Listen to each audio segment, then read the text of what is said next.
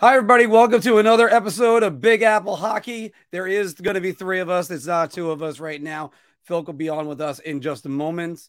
I, of course, am your world traveler, Mark Williams, who is just in Chicago for the Rangers Blackhawks game. Stay tuned for another Mark on the road coming hopefully this weekend.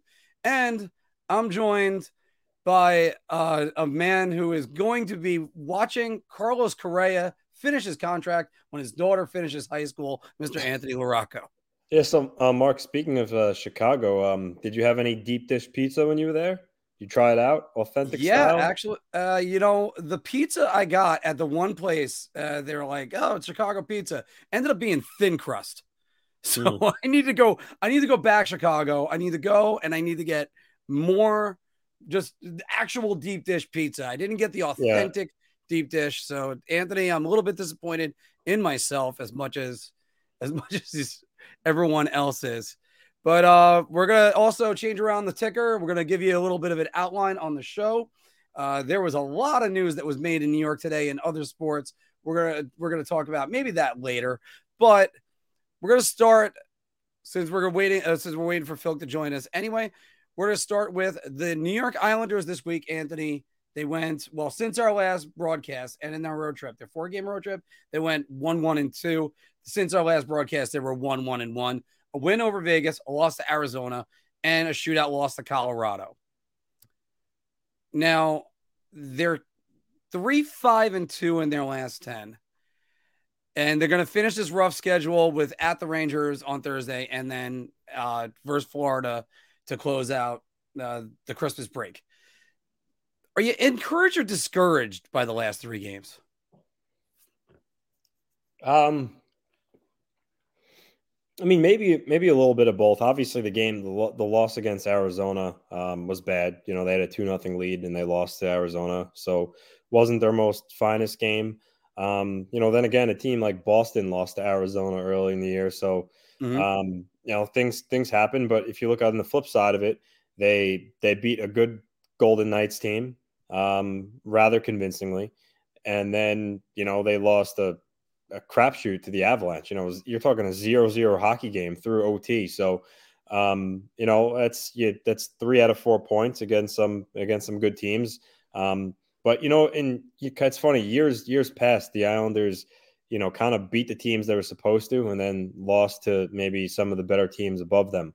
Um, this year, it seems to be uh, the opposite of that. Seems like they, you know, they lose to some lesser teams sometimes. Arizona twice, they lost to Philly once, um, you know, and they beat they beat good teams. You know, New Jersey, they beat Carolina early in the year. Uh, so lost to Arizona again. They got swept by Arizona. Yes, yes, yeah. Um, so you know, it, like I said, it's it's it's a little bit of both, but um, I was encouraged how they played against Vegas, and then uh, you know a game against Colorado. They were on their heels the majority of the time, but um, you know they were they were essentially backed up Ilya Sorokin when things did break down. You know he he was on a little bit of a slump. You know he had a five five game losing streak. Um, you know, and for him, you know he's used to dominating everywhere he plays, so um, I'm I'm sure that weighed on him a little bit. Uh, I sent you that that screenshot of uh, the message that Cory Schneider delivered to him before before the game, and having a veteran like that um, you know, kind of kind of soothe him, I think helped. Um, and he busted out of his slump in a big way. I mean, a 46 save shutout. It's funny enough, he still gets credited with a loss, which is which yeah. is pretty funny. Um, you get a um, sh- you get a shutout and a loss. Yeah, but he, he was he was outstanding during that game. Um, and you know, with Semyon Varlamov uh, out right now, day to day, um, it's going to be Sorokin carrying the workload. So uh, he found the the perfect timing to hopefully break out of this slump. Um, you know, and the one thing that kind of speaks volumes about it, Mark, is despite you know his little slump that he was in, um, he's still fifth in the league in, in save percentage with in shouting diff- shouting distance of you know second, only by mm-hmm. a few points. So, um, you know, it's it's going to be his net now. I mean, Varlamov has been has been really good when he's been called upon, but like I said, right now he's out. Um, and I suspect Ilya Sorokin to play the back to back against the Rangers and the Panthers. Um, I don't think the Islanders have really any intention on actually using Cory Schneider unless it gets to a point where, you know, Varlamov is out weeks and they have to give Sorokin a rest. But um, in the meantime, it's you know it's his net. Uh, and you know as as for the rest of the team, um, you know again they they they're missing Adam Pelech a lot. You know Adam Pelech, uh, Mark is is their best defensive defenseman. Uh, we all talk about Noah Dobson and how much how many strides he's taken. He's fabulous. Mm-hmm. Uh, he's more of an offensive defenseman, but Pelech leads the charge defensively, plays so many important minutes, um, can skate with anybody in the league. And if you look uh, before he got injured, uh, I think they were five and five and two in the prior seven games up until he got hurt. Since he got hurt, they're two, two and two. So um, you know, shows without him in the lineup, there's there's a huge difference. But um, you know, Brock Nelson's still leading the charge at a point per game. Um, you know, so they just right now, uh, with the way the Metro is compacted so tightly, uh, they just need to get keep compiling points. Um, you know, and that's and that's not any different than than the Rangers. You know, the Rangers only three points ahead of them. You know, we saw you know just a week or two ago, it's basically flip flop, so that could change in a heartbeat. So this Metro division mark is what first first and sixth place is separated by eight points or six points. Yeah, um, uh, so I'll, I'll get you that exact number. I believe it is six. It's eight. No, so the hurricane. Yeah, the Hurricanes Sorry, have forty six points, and the Islanders and Capitals are thirty eight. So, um, yeah, that that that's how close it is, and you know these games are going to be really important against the Rangers, especially. Uh, obviously, the game against Florida too, but more specifically tomorrow because it's an in division opponent. But um, you know, yeah, you know, overall, kind of, kind of mixed bag for the Islanders. But you know, the good thing is they're they're right there with anybody else. You know, in a couple of days from now, you know, they could easily be third in the Metro, depending on how everything else shakes loose. So, um, as long as you know uh, Sorokin's out of this slump, which you know by last game he is, I think they're going to be fine.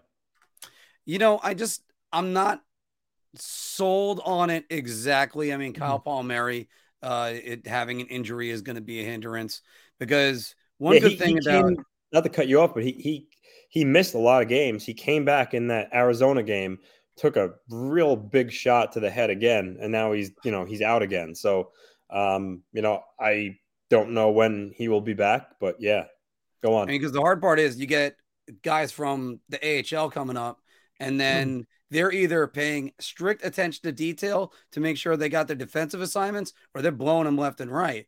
And fortunately for the Islanders, Sorokin has bailed them out more often than not. Just to quote this statistic that you said uh, you sent to us, Sorokin uh, has 13 career shutouts and 94 career starts. That is 13.8% of the time he's allowed zero goals. Wow. So That's most in um, modern uh, most in modern history. Most in modern history. And actually, it's when you say modern history, modern history really should be the post expansion era. This is going hmm. back to World War II. It's the most in modern history, minimum 90 starts since 1943 to 1944. The concern I would have right now is that there are lots of guys with the Islanders that are kind of slumping right now that need to pick it up. Obviously, Brock Nelson's not one of them. He's always doing well, but uh, he, they're going to need to do more. And the guy that is really the backbone of the team is he's if Sorokin's back to doing what Sorokin does, the Islanders could at least tread water. That's what they're doing. One, one, and one this week. Um, if you want to go back to last week, one, one, and two, uh, since we broadcast on Wednesdays. And then, you know, they have a proverbial four point game coming up against the Rangers mm-hmm. because if, if the Rangers go out and and beat them then and opens up a little bit more space. They already have that three point lead. And we talked about this when the rangers were struggling and we were kind of freaking out a little bit over here uh, about uh, and you were the convoys you were the convoys uh, you were just saying hey it's early don't worry they can at least get things done. But you don't want to be too far behind. We're going to talk more about that with metropolitan playoff teams in our bar talk segment. But it's one of those things that it's it you don't want to get too far behind the eight ball. And coming out of the break, uh, they still have, I believe, it's the Pittsburgh Penguins that they have immediately that's coming up. Sorry, everybody. I had this information yeah, they got ready the, to go. They got the rain, and, the Rangers on Thursday, the Panthers on on uh, Friday, and then they got the Penguins on Tuesday. Yeah, the Penguins, and then Columbus. I think you got to. I think you got to cash it. Well, you definitely got to cash it on the Columbus game. That's an obvious one. And then the Red Wings right after that, and you know, Buffalo's got a guy that's playing really well too. So that's that's just another thing. And then the following week to get the Penguins right over, right up again. The good thing, this is where the Islanders can look back and also say, Anthony, it's a good thing they only get three or four games against divisional opponents this year. If it was like a lot more, the Metro, the, every metropolitan team could be in serious trouble. Yeah. But uh, Anthony, by the way, what are your thoughts on Cale Makar waving off a tripping penalty against Matt Barzal? yeah, um, that's uh, that's the ultimate um, gentleman right there, right? Uh, you know, Matt Barzal said that you know it was it was obviously really honorable, and he even admitted he, he's not so sure he would done he would have done the same thing. Um, yeah, I, I, couldn't believe that. I, have never seen that before. Probably we won't see it again, but. Uh, Cale Makar was was real was real honest with the ref. He's like, no, no, no. He's uh, that that was me. That wasn't Matt. Wow. Barzal. I don't know. You, you, you can't help but just marvel at that when you think about it because that doesn't happen in today's sports, no matter what yeah. it is. And no, no matter no. what it, what if there was on the line, like the yeah. game was on the line at the time. And a matter of fact, that could have been the only goal in the game. The Islanders power play has actually been pretty good over the last. Well, yeah. was doing really well until recently, but I mean, it's that would have been huge. Yeah, but you know what? Back, I mean, back to the, the the Islanders. The good thing is the Rangers always seem to bring out the good in them. Um, and yeah, you know, having playing the Rangers tomorrow, uh, you know, really all bets go out the window when those two teams play. You know, the Rangers are playing better hockey right now, but again, um, when they meet, uh, it's literally you know 50-50, a, a, coin toss. And you know, to me, um, the interesting thing is, Mark, you know, it's been talked about in the prior what two meetings. Are we finally going to see the Igor versus Ilya matchup um, tomorrow? Um, and I think we are because Sorokin's definitely playing Varlamov out, and I, I would mm-hmm. assume Igor will play. However, if you look at Shesterkin's stats against the Rangers, he's one seven and one with an eight eighty four save percentage and a three thirteen goals against average. So he does not perform well against the Islanders. So I wonder if that will maybe convince Gallant to start Halak um, and we once again get shafted out of an Igor Ilya matchup. But I, um, I think possible. we need to get that matchup going in this series, not just for the fans, but you also need it for the starting goaltenders.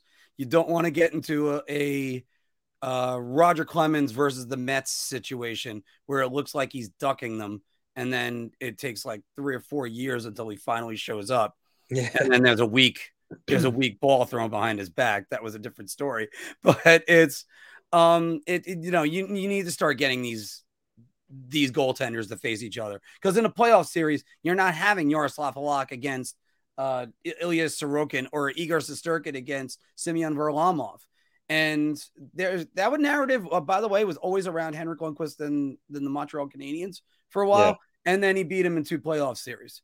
Yeah. So, but uh, Islander fans, we want to know what more you're thinking about. And uh, you know, how is this week? I mean, treading water. Is that all you need to do until after Christmas? Pick it up, get get the games going. Put it all down in the comments below. Everybody, don't forget to leave a like for us because that helps the YouTube algorithm and appease the YouTube gods. So we're still waiting for John to join us. He'll join us pretty much any minute. I, uh, and if he's, I think he's referring to Sorokin and Shesterkin playing against correct. each other. I'm pretty sure they have. I think it was the the St. Patrick's Day game. I think they have. Yeah, yeah. I, I, think it was St. Patrick's Day. That was about it. Yeah. Because 2020 opening day, it was Shesterkin versus Varlamov. The next day was when they no. they shelled Sorokin. Are you talking about Sor- actually Sorokin's first ever game was against the Rangers? Right, but, but that was Georgiev was in net for that. Oh yeah, and that's because and it was only because Varlamov got hurt in warmups. If you Correct. remember. And yeah. then uh, I think there were a couple games like that later, but again, he always faced Varlamov. So it's it, by the way, there's also that that feeling of facing your countrymen and friend that happens all the time, and really good friend. Yeah. So, but not just that. There's also that feeling with with Semyon Varlamov. Yeah. I mean, it's not like Varlamov's been a slouch goaltender his entire career either. Yeah. Yeah. I mean, what he shut out he shut out the Rangers four times at MSG. What was that last there three times last year. Yeah, three times. I think it was. I think it was even four straight times. Yeah, yeah. Uh, that, but I think that spanned over two years. And, and, that and that's why he started when they played last at the Garden when the when the Islanders came back because yeah. Varlamov has such success at the Garden. Yeah. And and look, I'm I'm tired of having uh, Islander goaltenders with a lot of success at the Garden because the one of them that doesn't have much success at the Garden uh, or had a lot of success at the Garden had no success at the Garden recently, and Yaroslav Halak. So we could yeah. really get more of that. And you got perfect timing, Philk, because now we have joining us right now the man who finished second in voting for the Yankees captain, Mr. John Polkowski. Yeah, I wish. All right. Well, because if there's anything we need to turn to, we need to turn to our New York Rangers resident expert that's right over here, who also saw the Rangers beat the Toronto Maple Leafs, the Philadelphia Flyers, and the Chicago Blackhawks this week, but they would lose to the Pittsburgh Penguins, ending their seven game win streak in a 3 2 loss. Phil, during that win streak, the Rangers 50% on the power play that was that was best in the NHL, 88% in the PK, third in the NHL, most in goals four per game and tied for third in goals against per game. They raised their goal differential from plus 3 to plus 18. What have we learned about the Rangers the last 2 weeks? Whatever issue that there was going on in the locker room, whatever schism there was, it seems like it's been ironed out that's the biggest thing right now to me because the way that they're playing, the body language, the energy that you're getting, um, it's a completely different story from before that. Um, obviously, you're going to look back at the Trouba helmet throw and say, you know what, hey, everything has changed. And, you know, maybe that's the turning point in the season. Maybe that's what they needed. Maybe that's the proverbial kick in the ass. But um, they're playing with structure which I, I like. I like this comment. Um, it's not even just defensively responsible. There's just more of an effort to, to play defense as opposed to where they were um, a few weeks ago. And I, I think that's what Jacob Trouba might have been getting at is that some players need to start giving it more in their own end. Like you're seeing Artemi Panarin back check more. He didn't have a great game last night. I think he needed to be a little better in that regard last night. But um, uh, the players are stepping up and they're making plays that they weren't making before defensively, and they're playing honest hockey that you have to play come playoff time to win games, and that's the biggest thing I've noticed in regard to that. Uh, Braden Schneider made two plays last night that would have stopped potential goals. One early on, and then um, in the first few minutes of the game, Ryan Lindgren uh, turnover. You know, he had a he had a bad game last night, Ryan Lindgren but he's been better as of late. Adam Fox has been playing better defense as of late. K'Andre Miller looks more like K'Andre Miller the second half of the last season in the playoffs as of late. I mean, the kids look great again, and and now they're being relied more upon, and they're getting more ice time. It just a lot of things are going right with this team. Last night, I, am not going to get too mad at it because the Rangers were definitely screwed by the referees. Um, Pittsburgh had a lot of help last night, a lot of help. A lot mm-hmm. of missed balls in their favor. Um, I don't even want to hear anything from Penguins fans because they have nothing to complain about with the calls that they got away with last night. But um, the Rangers also hit three posts. Uh, that game should have been four nothing before Pittsburgh even scored a goal. So sometimes it just goes your way, sometimes it doesn't. But I think overall they still played pretty well last night. Um, this is a completely different team. Everything about this team, the way that they the way that they're talking, the messages, the demeanor. Um, they had more of like an, an ominous tone to like the way they were speaking in interviews previously. You don't you don't see that, um, and now it, it just it seems like things are changing for the better. So yeah, and the Rangers definitely do lead the league in posts this year because Vinny Trocheck is probably the league's leader. If they kept that stat, yeah, they would definitely. Um, but yeah, the the number one performance enhancing drug is confidence, and you're starting to hear that a little bit more with them. How Phil, we were talking two weeks ago that it seemed like Igor Shesterkin was starting to feel the pressure. It that the kids weren't being used. I He's still don't like the usage on the kids. I still don't. The, there was under 14 minutes a game in many games in those streaks. You got to use them more. Got got you got to worry about Barclay Goodrow being down in the lineup, not on the first line. I know it's working right now. It's not going to work forever. Maybe they move Vitaly Kravtsov up, But oh, they did last night for a bit. Yeah, and, and they did, and then they moved them right back down again. He played well. Yeah, it, Vitaly has looked a lot better, and I've been his biggest critic. I, I've been his his biggest critic. The question is though, are, are do they they they they put themselves in a good position to make to make to at least make the playoffs now? Because if they went five and five in this stretch, they'd be down with Buffalo. So that's what you need to do sometimes. You just need to pick up the points, and they picked up points against good teams. So we're going to see more about that in a little bit. Yeah, Anthony, what's your thoughts on the Rangers in the seven game winning streak?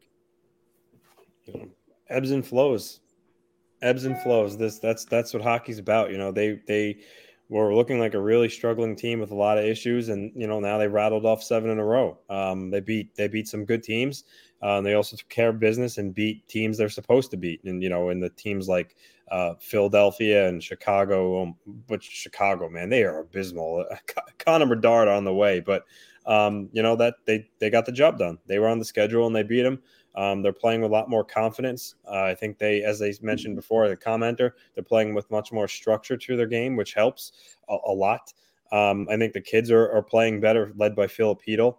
Um, they look pretty good, um, and just things are clicking right now. You know, you, you, saw it. You saw it with the Devils boys early in the season, um, and now on the other hand, the Devils are 0-4 and two on, in their last six games with a really tough schedule coming up. So, um, you know, it, it was funny when the Rangers were kind of struggling, we we looked at the standings and said, all right, well, the Devils are already what 16 points ahead of them, whatever it was, 15 mm-hmm. points ahead. You know, the division's lost. There's no way they're catching Jersey. Now all of a sudden they're in shouting distance. So um, you know, that's that's really that's really how it goes. You know, sometimes you could you could rattle off a lot of wins and um, feeling good, and if the teams below, above you start to slip a little bit, magically you're you're back in it. Um, and now the Rangers are right in the thick of things. Um, as we said before, you know, Phil got on. Um, the Metropolitan Division, it's tight. You're talking eight points from first to to sixth, which is the Capitals in that sixth position. Um, so I don't I don't think any of these teams are, are going away. Um, you know, the Rangers, the Islanders, the Capitals, the even though the Devils are, are struggling right now, they're right there. It's it's gonna be it's gonna be a dogfight. Uh, and the Rangers did what they had to do to to get back in the mix. Um, you know, now for them, it's you know we we had the tough loss against Pittsburgh. It's about not letting it get some more losses piled up. You don't you don't want to lose the Islanders tomorrow. Now you're looking at two in a row, and then you play that third game, you know, and you drop that, and then it's three, and maybe things start to turn again, where you start to question yourself. Okay, well, you know, was that just a little blip? You know, so they they need to now get on a run where okay, you lose one, but now let's go and win three more in a row or four in a row. Um, but right now they're they're playing good hockey and I'm expecting a really good tilt tomorrow night at the Garden between two teams that are are trying to you know move up the Metropolitan Division rankings. By the way, scarier that they're not going to see each other the rest of the year after that. Correct? Ridiculous. Yeah, Ridiculous. that's that's unbelievable. That's Stupid. unbelievable. Uh, Phil, final word on the Rangers right now. Ebbs and flows is definitely something you would normally um, come across in hockey, and I, I get why Anthony says that. But I, I, think this is more than ebbs and flows. I, I, I, think this is a team just coming together, and there was something that was definitely going on behind the scenes that contributed to whatever was going on, and and just the poor results that they were showing. I, I think something needed to be said. Maybe Jacob Trouba, this is his stand as a leader. Maybe this is the team coming back together, or maybe this is them saving Gerard Gallant's job. I, I don't know what it is exactly. We'll never really know until, you know, probably way far down the road. And then some article will come out talking about this little blip that they went through, I guess. But um, I, it's just a different team. It, it a lot of purpose. I, I, just wish they would have played a little stronger in the second half of the game last night. Mm-hmm. Tristan Jarry was good, but they they beat they had him beat a few times and just puck luck just did not go their way, and the referees didn't help them out either. So we'll get Pittsburgh back the next time we see them. And also, Phil, the other thing to mention, never mind the tripping call, the non-tripping call on Mika Zibanejad, but you put Sidney Crosby on the power play and Evgeny Malkin, obviously, two times in a row. They're going to capitalize nine times out of 10. I know what the percentages say. They're not that great this year. That those are the last two guys I want on the power play. Yeah. So definitely. All right. So, everybody, what's your thoughts on the New York Rangers and the recent streak? Are they Hmm. going to be losing two in a row? No, hopefully not. Or at least can't wait for tomorrow night's tilt. Throw your comments down below. And don't forget, everybody, to leave us a like and appease the YouTube gods. But so I know I bragged about it a little bit uh, or a lot in the last couple like days that I went to Chicago this week for the game. Great city. Can't wait for that video to come out hopefully this weekend. But guys, I saw everybody congregated around TV for yes, it was the World Cup final, but I can't tell you how many Messi shirts I saw. So also in honor of Lionel Messi, I have to ask you guys this question. What NHL players would you like to see win a Stanley Cup right now? Other than obviously on your team, but you can feel free to say them. Phil, I'll start with you. McDavid. Um, I would definitely like to see Connor McDavid win one because the minute he wins that first cup, they're they're immediately going to start talking about him as a top ten player of all time. That that would just boost him right up into the conversation. He's on a trajectory already to be that type of player with the amount of scoring trophies and MVPs he's won through his first what seven or eight seasons now. It, it, it's stupid, but um, yeah, Connor McDavid winning a cup would really people would really start talking about him as a potential top five player of all time when it's all said and done. Yep. And Anthony? Um, I mean, this. I think there's there's a lot of guys I would I would like to see you know w- win a Stanley Cup. Um, but you know, one guy that that comes to mind is um is Joe Pavelski. Um, I think uh, he's been he's been around a long Sure, time. Um, you know, he's he's he's a guy that um, would score goals, but not afraid to you know grind it out and do what he has to do to win a hockey game. Um, and you know, seems like he's a pretty good person too. So I think it would be pretty cool to see uh, little Joe get a taste of the cup. You son of a bitch. Took my answer. All right. Well, I mean, if it was last year, it would definitely be Jumbo Joe Thornton. Uh, so now I have to go with my backup answer. Uh, Auston Matthews. Uh, so I I'd love it because it would be a great tale about a guy, the American kid, bringing home a Stanley Cup to Toronto, who couldn't even get out of the first round, and of course, it would be proving yet again that he's up there in a stratosphere. He's not McDavid's stratosphere yet. He's in a different level, all all all to his own. Like he's he's just an elite player. And I would love to see, I would love to see an American kid, of course, win up there and and bring home a Stanley Cup. And uh so yeah, because I was gonna say Joe Pavelski. So thanks a lot, Anthony. All right. All right. But going around to the other, to other sports, guys. If you could just rattle a few off, Phil, I'll start with you. Who would you like to see in any other sport win? well, I'd like to see Aaron Judge win one. I have a feeling a lot of us were going to say Aaron Judge. By the way, Judge is a good one. yeah, Yeah. Um, he and obviously because I'm a Yankee fan, but I mean he's a class act. He is just an absolute treasure of a human being. Um, he's the face of Major League Baseball right now. He he's in the biggest market. Um, he's just great with the fans. Uh, spends his time with charities. He's such a marketable, down to earth type guy, and he's, uh, Mhm. he's a larger than life personality. And he is practically larger than life itself at six seven and two hundred and eighty pounds or whatever he is. But I mean, if you don't like Aaron Judge, there's something wrong with you because he's just a genuinely good human being. So Aaron Judge is at the top of my list outside of hockey. All right. Well, let's go over to was your baseball guy, Anthony? Say it again. What's your baseball guy you'd like to see win? Or do you have one, or, or are you just focusing on Um, one?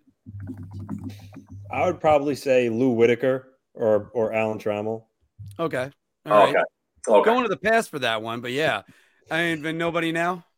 Um, not no one right off right top top of my head. Um, but I will say in the NFL, um, my boy Josh Allen. Um, I would like to see him capture the Vince Lombardi Trophy. I mean, um, kind of like what Phil said about Judge. Josh Allen's just a good person. I mean, he does so much charity work in Buffalo area hospitals. Um, such a you know down to earth guy. I mean, he was born in California, but you know he played college football in, in Wyoming. He has that yeah. he has that small town type of guy feel, genuine guy, kind of talk to anybody.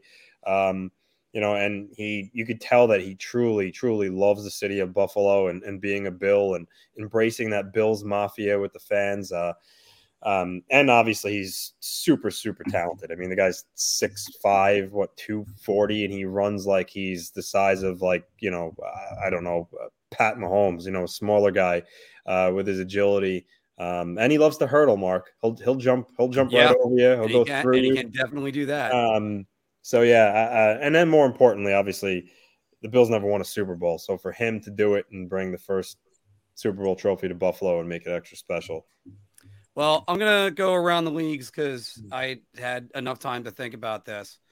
Uh, baseball, I was hoping somebody was gonna say Mike Trout, so I didn't have to, and I'm still gonna say this for the record. I would love to see Jacob Degrom win a World Series. That guy pitched his his butt off for the New York Mets, and he was just a joy to watch. It, it kind of irks me that I'm not going to watch him as a Met fan anymore. Going to football, I, I, would have to go with Josh Allen or Lamar Jackson, either one. Uh, Allen, of course, great, and and Jackson even. Uh, speaking about guys playing their butts off, I always think that guy, his next run might be his last. Basketball, it's Chris Paul, although he does deliver nut punches the guys, but that's a different story. And uh, I'm to throw this one out there for golf, Tony Finau. So uh, I, he's a guy that is. on. No, either. Yeah. Yeah. You guys got anybody else you want to give a shout out for? A little bit of sport? Well, I mean, biased here again because I'm a Giants fan, but Saquon Barkley is just, he's a, another just salt of the earth human being.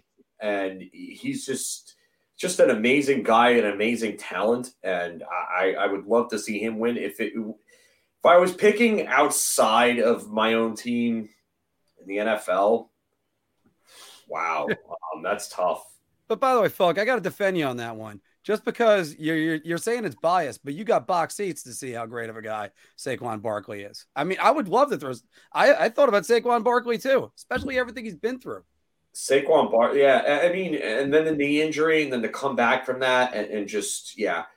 Um, he's just great. I, I, I mean, in baseball, I, I, I, would say probably, you know what? Um, I, I, w- I would have said Mike Trout previously, but he made his choice to take the money and stay in Anaheim. Um, huh, let's see. Baseball, I'd probably say um, maybe Jacob DeGrom.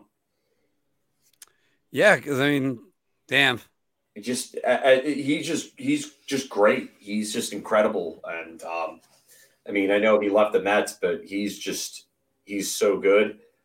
Um, I mean, uh, DP's got a good one right here. James Dolan deserves James a championship. Dolan, yeah, yeah. and yeah, AZ's got Jaelan Phillips on the Miami Dolphins. Um, uh, geez, B. Rye, if it's future Yankee, we that's going to be there. Hey, Lauren's here. So, all right. So we're going to just finish up this section and get over to bar talk. But so who else do you guys think should be, uh, or is a, is a player that you're rooting for? You'd love to see them win a championship. I mean, of course, I mean, one of your favorite moments, Phil, Ray Bourque. Ray Bourque. And everybody was behind him the entire time. So we go. Let's uh just clear that out. And yeah, let's do some bar talk, guys.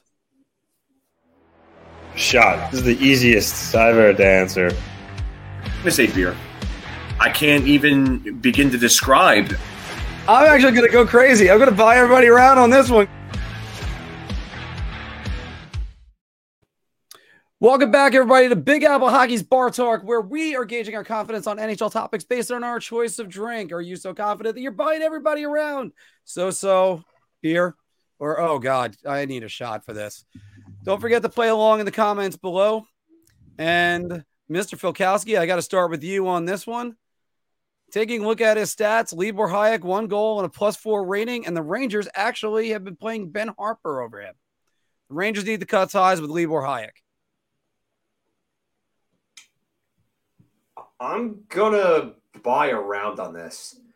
Um, I know that it's good to have bodies for depth, and Libor Hajek has actually played okay.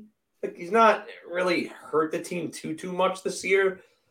So um, I, I, I still got to buy around on it though because I, I I like Harpur the way Harpur's played, even though Harpur hasn't been um, great himself, but he he's been all right. Like he hasn't really hurt the team or helped the team too too much. He's made some decent plays at times. Um, I like the physical play and the size that he brings.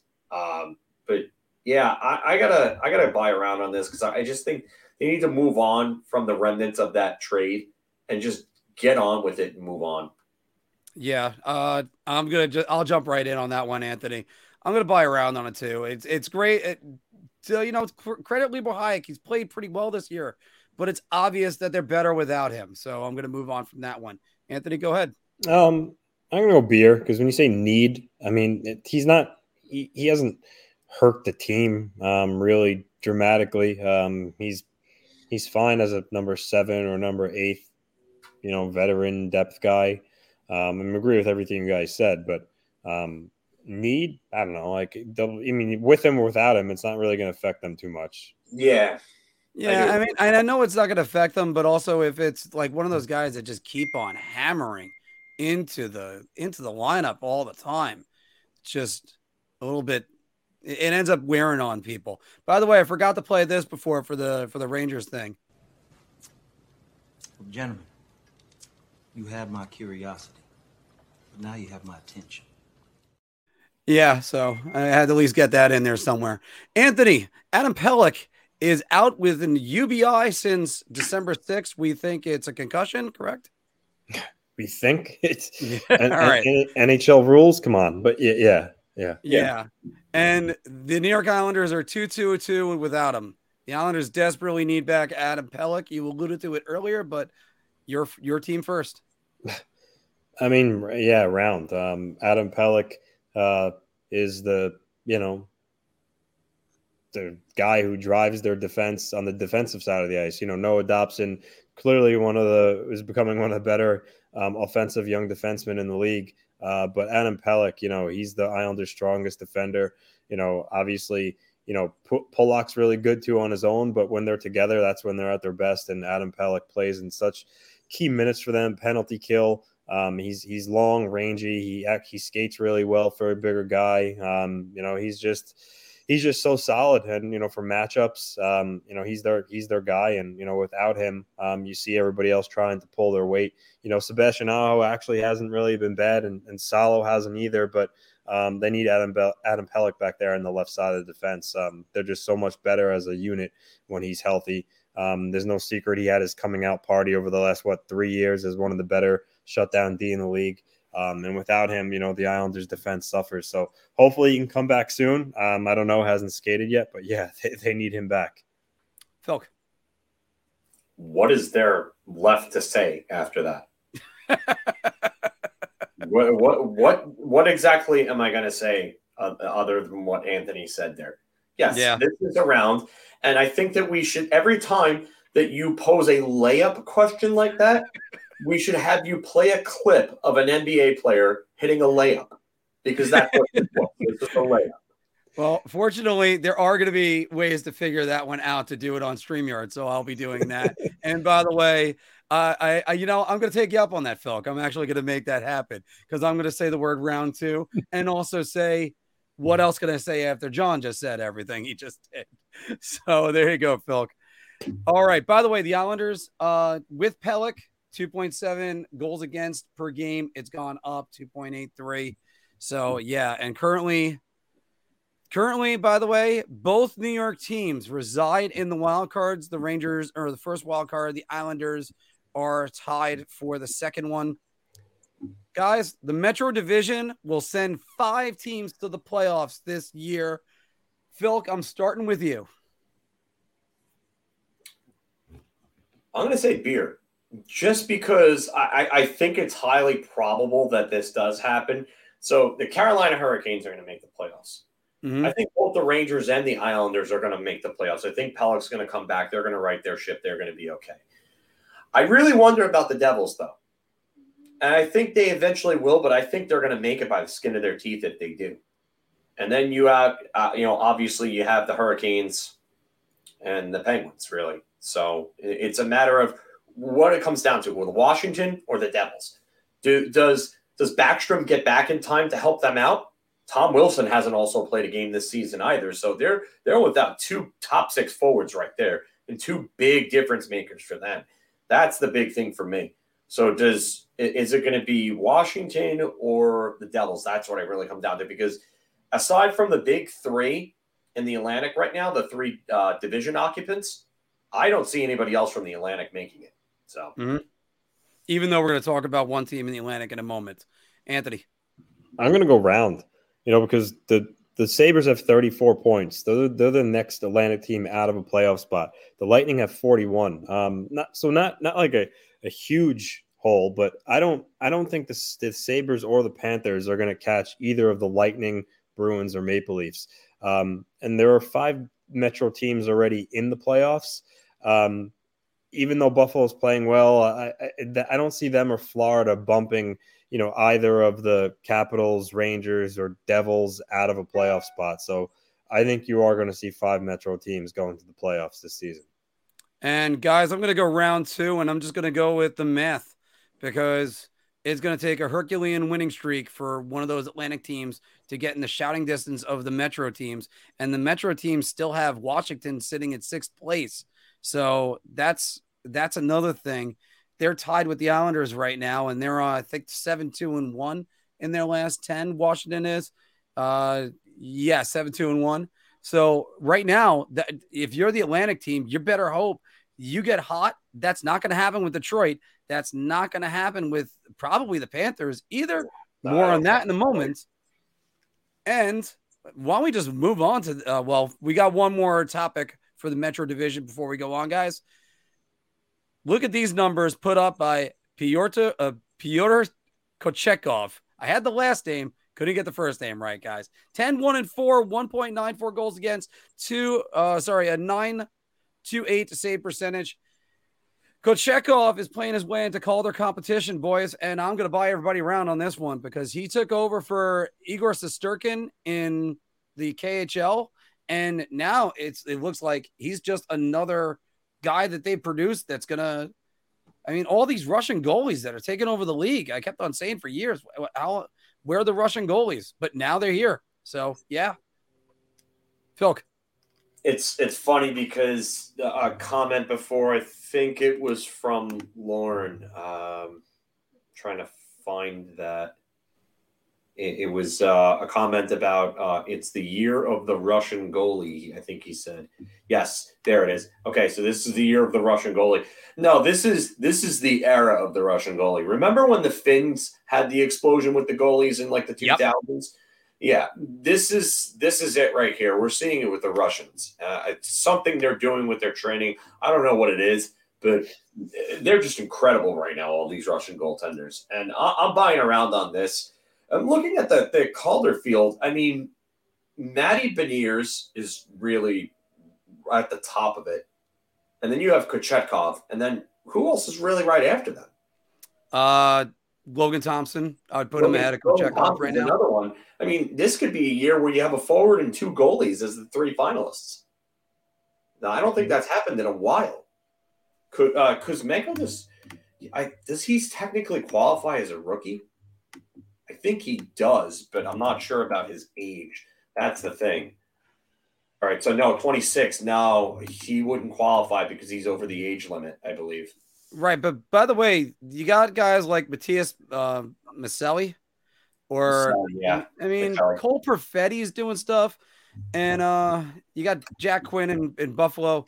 But I'm just, you know, other than Matty Beniers, I'm not really seeing it. I got to turn it over to you, Anthony. What do you think? Yeah, I'm, I'm going round. Um, you know, he's he's been outstanding for Carolina. I think it said they're actually going to carry three goalies when Anderson comes back because you can't send him down to the minors the way he's playing. So um, yeah, I think it's you know right if, right now my money it's either him or Beniers, uh, and I don't really see him going away. So I think this is an easy one, a, a layup, Mark. I think this is a, definitely around.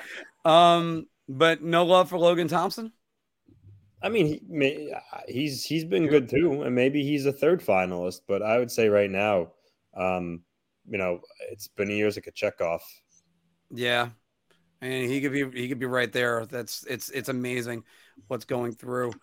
But got to look at those teams in the in the Atlantic that are really struggling. And one of these, you can't believe it, guys. Florida Panthers are five and five in their last 10, 34 points on the year, and they're fifth in the wild card. Florida Panthers are in serious trouble, Anthony. Yeah, I'm gonna go round again. I, I, don't I don't see them catching any of the top three in the Atlantic, um, so that takes away one path to the playoffs. The other path is through the wild card. Um, and right now, are they any better? Are they better than the Rangers, the Islanders, or or even the Capitals? No, they're not. Um, they're not getting good goaltending, especially from Bobrovsky. Knight's been eh. Um, I mean, they're just they're and I mean when you look at their forward lineup, I mean obviously Barkov is great, Carter Verhaeghe's good, but um, and uh, they're being led by Matthew Tkachuk. But other than that, they're they're not. They're just a, a very bland group right now, um, who's not very good defensively. So unless they they made some serious trades and kind of shook things up, um, I don't really see anything changing this year, which is disappointing for their fans because after the year they had last year, you thought they were on the up and up and they're going to challenge Tampa for years to come. But I don't see it this year. I, I don't. I don't think they make the playoffs. Phil, I'm going to buy around. Um, they are way far. They're seven points back of Tampa Bay right now. And Tampa Bay just seems to be chugging along. Toronto, as we know, regular season Lions, postseason paper Tigers. Yep. Just, yeah. Well, but they're going to get there. And then Boston is just Boston. Uh, I mean, so Florida's not catching them. Um, they don't have the defense to do it. Um, their goaltending has just been really bad. And it just seems like Barkov does not have that chemistry with Matthew Tkachuk that he had with Jonathan Huberdeau. And it's it's made the team worse, uh, inherently worse. And it's so, funny because Tkachuk has played well. Tkachuk yeah, has played well. Yeah. He, he individually he's played well, but it Barkov has not played well without Huberdeau. Mm-hmm. And and Huberdeau has not played nearly as well without Barkov. So it, it, this could be a case of two players just being so acclimated to playing with each other. It would be like breaking up the Sedin twins and expecting them to produce 100 point seasons without each other. So um, I I I think that they are in some serious serious trouble. And at, at this point, it seems like they need a defenseman to help get them into the playoff picture. Never mind putting them to that next level. Like they would have to go mm get Jakob Chychrun, I think, to merely to get there. And what do they have to go get him at this point? assets well, they, that I don't think they want to give up.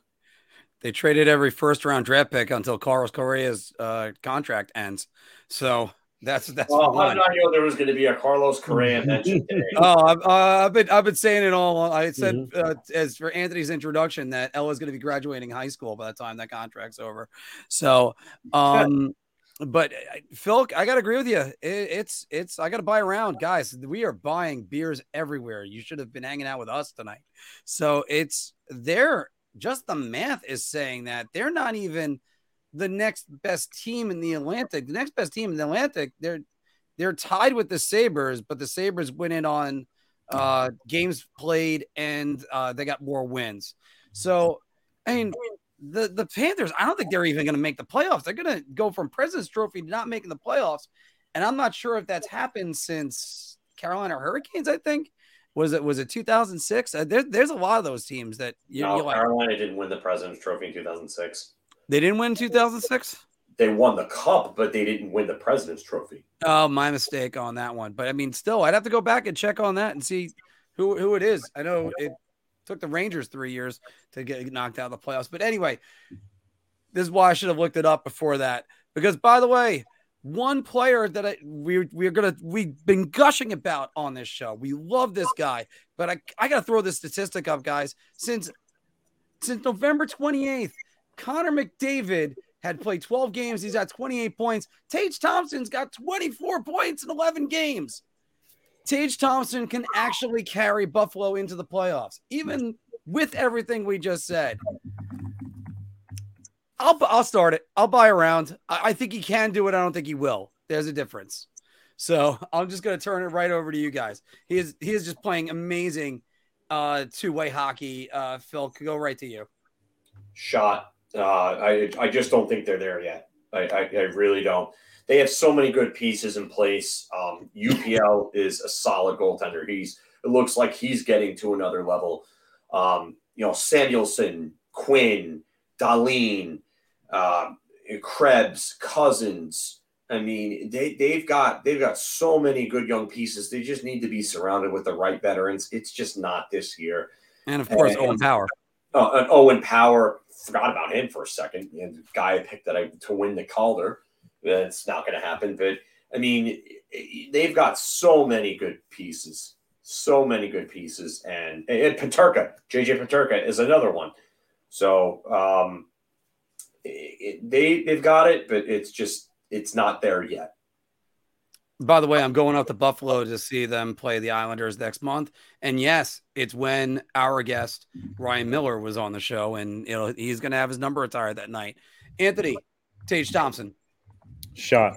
I mean, he's he's absolutely phenomenal. I mean, you talk about a breakout player. I mean, between last year and what he's doing this year, um, I mean, he's he, and for guys his size, my God. Um, just think, just think about that tweet I uh, they sent you. The Elliotte Friedman said there was a team that wouldn't even give up a fifth round pick for Thompson a couple of years ago. When wouldn't give up a fifth round pick for a player with that yeah. type of size and talent. I don't know. I know. I, what I would, are you kidding? Even when he wasn't producing, you just you yeah. take a take a chance on a replication yeah. project. I, I would love this. I would love to know what GM that was because right now he's probably just beside himself for not for not doing that. But um, I'd love to know no, how he still has a job. He, he's he's a great player. Uh, and again, you know, Phil mentioned a lot of the good young players they have. I think they're on the right path. Um, but I don't think they can do it this year. Again, they're not they're not better than any other other playoff teams right now. Like you know, the wild cards, the Rangers and Islanders in gold. They're not anywhere close to that level yet.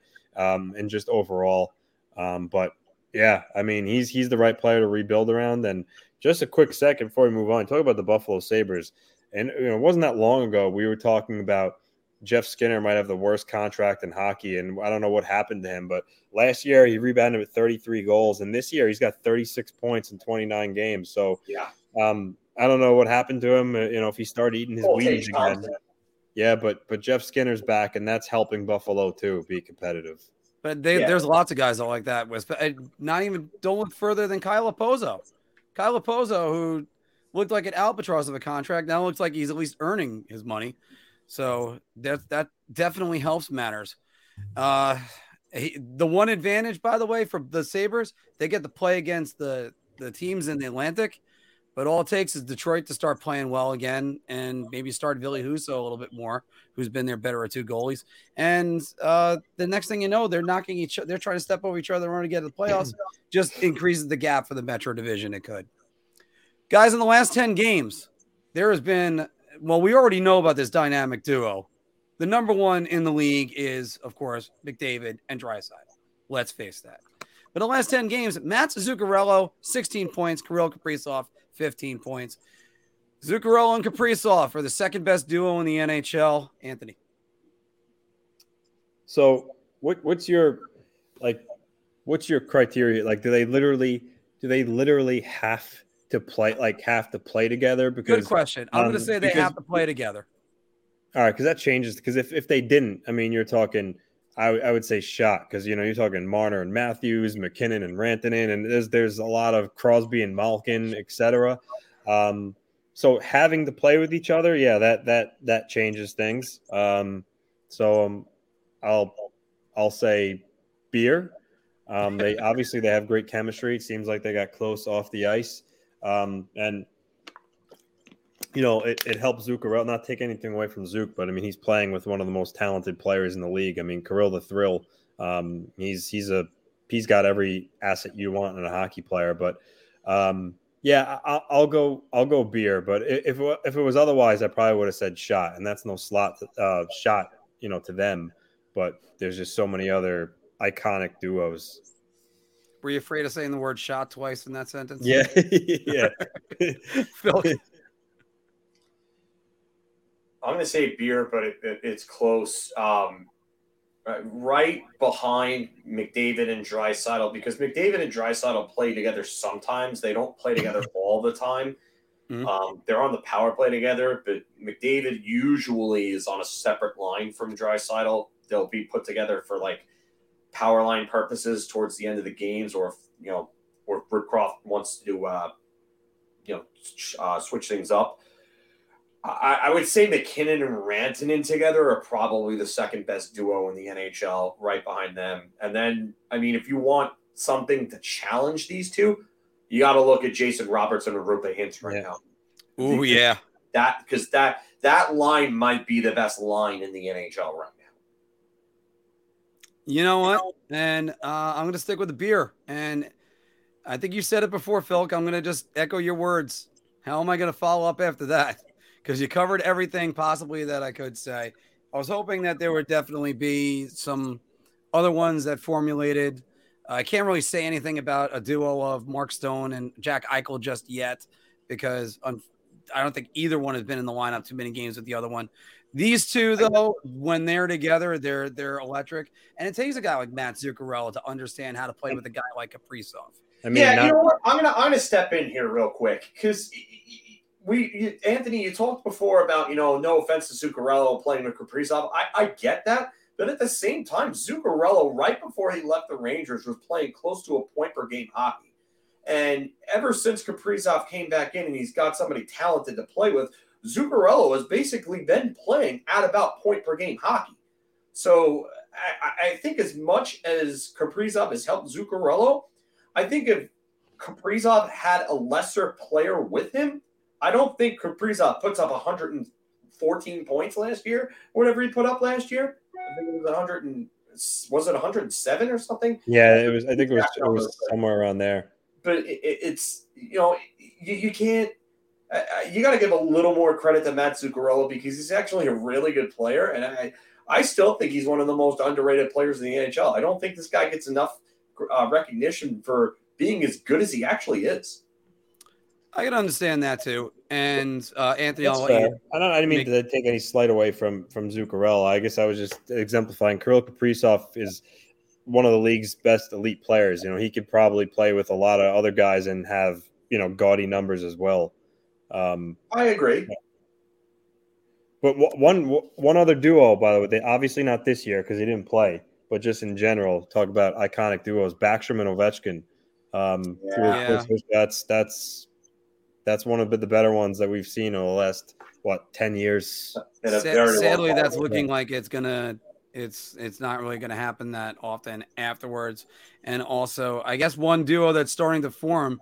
Uh, I mean, Stutzle and Tkachuk in Ottawa, or maybe even Gaudreau in one of those two, because they're having he's having a good season with them.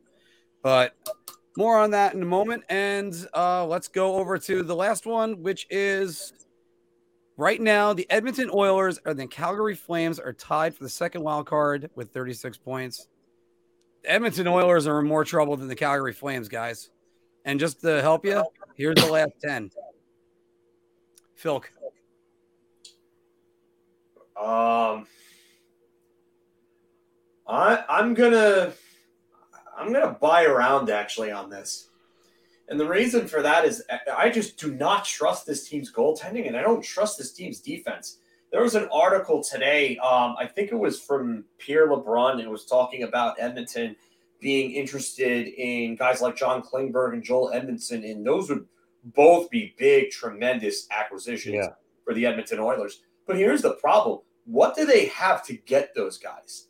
Mhm. And and that's why I think the Edmonton Oilers are in a lot of trouble because they need multiple additions on their back end and, and they need a trustworthy goaltender.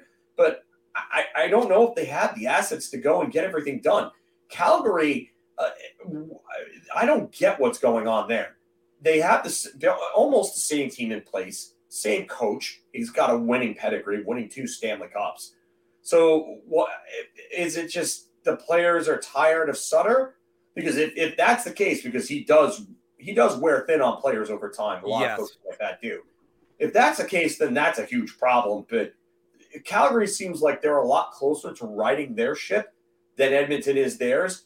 And Jacob Markstrom is really the big issue in Calgary. Like he needs to be closer to where he was last year than when he is this year because we were talking about Igor being like godlike last year and now being average. Igor was actually still putting up decent numbers despite the the shoddy defense in front of him. Markstrom is a big reason why Calgary has Mm-hmm. not been as good as they've been uh, as they should be this year. So, uh, yeah, I'm buying around on this. And also, just to piggyback what you're saying, you need Jack Campbell to play like he did last year uh, versus Toronto, which still really wasn't that great. Anthony, your thoughts? I'm gonna I'm gonna go round. Um, you know, obviously we know about McDavid and Draisaitl. Aside from them, uh, Nugent Hopkins and Hyman are playing over a point per game. Um, but after there, I mean, and Evander Kane was going at a pretty good clip until he got hurt. But you, you can't you, you can't win when you only have four forwards that are doing anything. If you look at their production of their forwards after Hyman and Nugent Hopkins, it's bad. Um, and when you and when you combine that with having shoddy goaltending and defense, it's not great. You're going to get what you see. Uh, you know, a, a, middling team that's being carried by two superstar players. Um, you know, fortunately, McDavid and Draisaitl could probably will the Oilers to the playoffs, but similar to the Maple Leafs, um, if nothing changes, I, I, don't I don't see them having any long term success in the playoffs. Um, so I think yeah, the Oilers are in more trouble. I, I think Calgary's a little more well rounded at forward with some of their guys, and you know, Kadri, Lindholm, Huberdeau, Backlund, Toffoli, Mangiapane. They got more. They got more balance uh, in their forward at their forward position. Um, but Markstrom is struggling too, so that, that's that's an issue as well. But um, over overall, that's a bad stat. Uh, oh, oh, it takes the air out of your hockey club. Um, but overall, I would say the Oilers are in more in trouble. So I'm going to stick with the round. I am just double checking one thing before I open my mouth, which is not usual for me. So I just want to make sure they have the highest goals against average for any team since November 1st that's in playoff positioning right now. They have a 3.56 goals against since, oh, I'm sorry, 3.54. Who was that? 3.56 was the, was the St. Louis Blues. Who so, was that? Edmonton or Calgary, Mark? That was Ed. No, that's Edmonton. That's sorry. Oh, yeah, I, did, I wasn't clear about right. Yeah. Uh, I got to buy around on that. It, it's just kind of going right along with what I was saying before about Markstrom. Like, wow. Wow.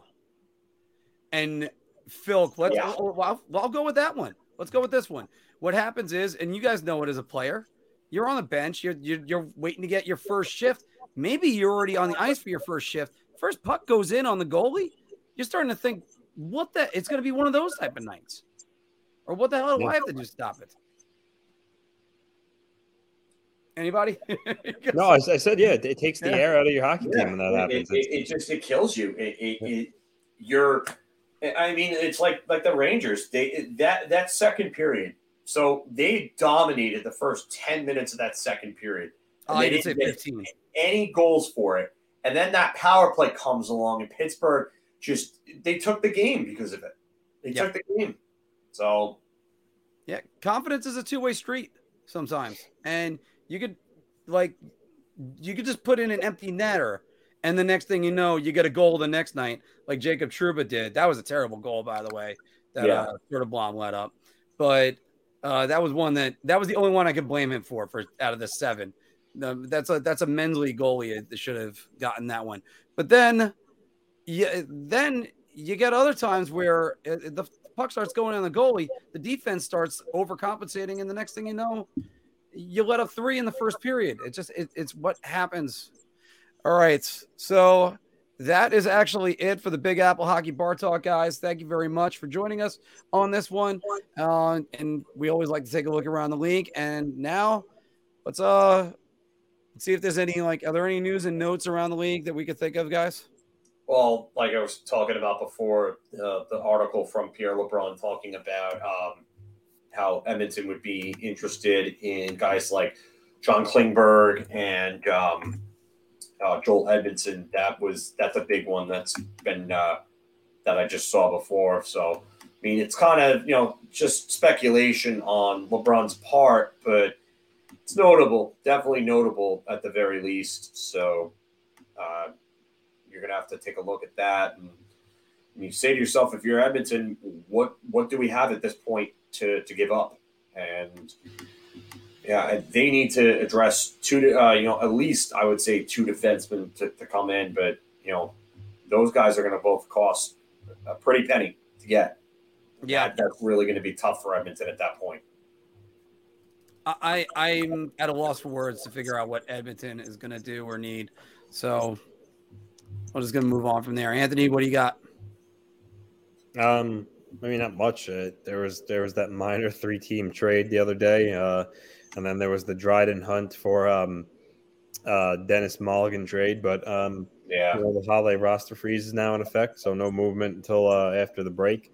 Um, and you know, it's it's it, I think it was Elliotte Friedman saying that um, there are so many teams that are so close to the cap that this year you probably won't start to see some trades until closer to the trade deadline, insinuating that you won't see much movement um, earlier. So, um, you know, uh, you're still at the point of year where you know things are going to be a little quiet for kind of like league wide movement. Um, but you know, I think teams start to maybe plant some seeds of, of, talks that eventually turn into something as as the year goes on. There's no question that teams are calling Vancouver on Bo Horvat. Um, you know, Patrick Kane, I think, is slated to, you know, meet his agent slated to meet with the the general the Blackhawks brass after the holidays and um, you know revisit um, what his wishes are and you know where his head's at. So maybe over the next couple of weeks we'll get some news on on Kane and you know what he may or may not decide to do. But um, yeah, there there are going to be a lot of teams that are that are looking to they're looking to make a move, but they're just need a dance partner. You know, someone that can make the cap work and the numbers and um, I think for that reason, you'll see a lot of trades closer to the deadline where teams have more cap space. Because as of right this moment, teams don't have much flexibility. That's why that I think that cap news is the worst news for the Vancouver Canucks. Because yep. if you were able to find a trade partner with that with that amount of cap space, it might be able to like facilitate a bigger trade. Oh yeah. I mean, they have to eat more money, but that's a different well, story. Look. Yeah, considering that Bo Horvat basically it came out that they're that he's pretty much gone at this point. So it would make more sense to move him now. But as Anthony said, who the hell has the cap room to make that trade right now? It seems like nobody. And then you have the news of, of a cap going up by only a million. Uh, I, I, mean, I know they're pretty close to getting that $70 million deficit in escrow paid off. So mm-hmm. I think maybe either next season or the season after that, or at the season after this upcoming season, I think we'll see a big increase in, in cap. So there'll definitely be more room, which will definitely help a team like the New York Rangers. that, thanks for that one, Jeff. Thanks for Trouba and that eight million dollar contract, buddy. Uh, Trouba and Kreider, that's fourteen and a half million dollars right there. Well, at least Chris Kreider is like sort of pulling his own weight. I mean, Jacob Trouba isn't pulling anything right now. Like it, it, that's, that's bad. Chris Kreider is quietly having a decent season. He's on he's on pace for just under forty goals. He's got sixteen in thirty four games. Yeah. So and he's got twenty six points which I believe puts him on pace for about 65, if I'm correct, if the math is correct there. I'm just doing this off the top of my head right now. So I'm, I'm actually going to put it through right now. So that's it's on pace for 39 goals, which is really good.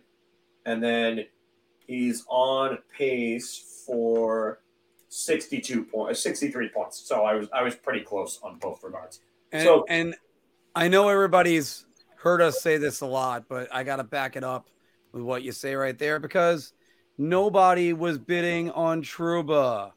Sorry, I'll go go back to that one second. Yeah, no, that, that that's fine. You you could you could go back to Pete's one about nobody else was bidding for Trouba. It's just yeah. like when the Rangers went after Bobby Holik, um, and they went one and a half or one million plus over Toronto and Philadelphia, who bid eight million for Bobby Holik and then the Rangers had to go to nine million for him instead of saying, "Hey, wait, this is not a good idea." Yeah, should have went off. Red flag. I mean, geez, uh, oh.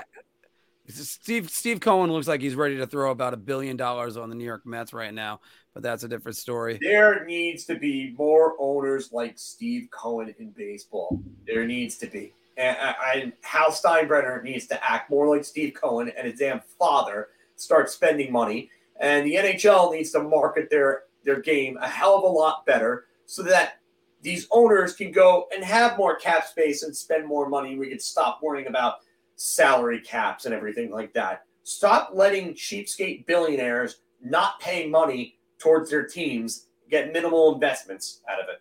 Stupid. Yeah. And I mean it's it's amazing because I'm waiting for uh, the zombie of George Steinbrenner to rise from his grave to slap around Hal. I mean, I wouldn't be surprised if he fired Hal before he slapped him around because I mean that's that's what George Steinbrenner did. But I mean, that's where it's just um, it's it's it's amazing how just it's this this this could have been the Yankees' time to outbid everybody, and instead it was the Mets that did it. I think that's why I'm still a little bit numb on all of this. I got thought the Mets were done. And then this morning, my, my, one of my housemates walks over to me and just says, "Oh, you hear the the Mets got Carlos Correa? What?" So the Mets have emerged as a World Series favorite. And but this is what I talked about before with the remaking of, say, the Islanders, where you have a free agent that goes to the market in the NHL. What happens? He gets an offer from usually the Rangers, the Bruins, the Maple Leafs, the Canadiens. Uh, they used to be the Red Wings. Uh, and then there's like that second tier. The Islanders are now in that second tier. And now they just have to get a, well, if they had a GM that can actually land, for, uh, go, go, that wants to go get free agents. I'm not saying he can't land them. He's done it before when he's when he's acquired them. It, it's just not his philosophy. It's it's it's all right. I I'm not saying anything wrong with that, Lou. You know what? It, it worked previously because back in the 90s and early 2000s, Lou and, and Conti had their heads about themselves, and Lou just doesn't have it anymore. He doesn't, and he he's stuck in this George Steinbrenner way. Like, dude, you are not George Steinbrenner, and you're not running the New York Yankees. Like, you can't do that with players the, the Yankees can do that because the Yankees still have that lore of being that organization. The mm-hmm. Islanders and the Devils were not and are not that. So right. But now uh, you can at least look. They can at least look over and go, look at our brand new shiny building, which I, I, I was on the air train going past that the other day, and it's still gorgeous. Yeah, so, UBS is a. I just if you haven't seen a game there, go and do it. It's beautiful. Uh, I mean, there are parts where you can stay in the concourse and watch the game from the mm-hmm. concourse, which I don't think you can really do in any other arena, which is cool because you can do that at the Yankee Stadium, which is mm-hmm. amazing. Mm-hmm. You can watch the game from almost anywhere in the concourse. Um, there's not really a bad seat in the house in UBS. And uh, another thing I like about UBS, just like the Coliseum and like Camden Yards in, in baseball as well, is it's it's a very homely feel, and you feel like you're right on top of the game, which is mm-hmm. just great. Um, it's it's also a great venue for other um, for other purposes. I mean, I've seen two AEW wrestling shows there, and I've had a blast and good seats at both of them.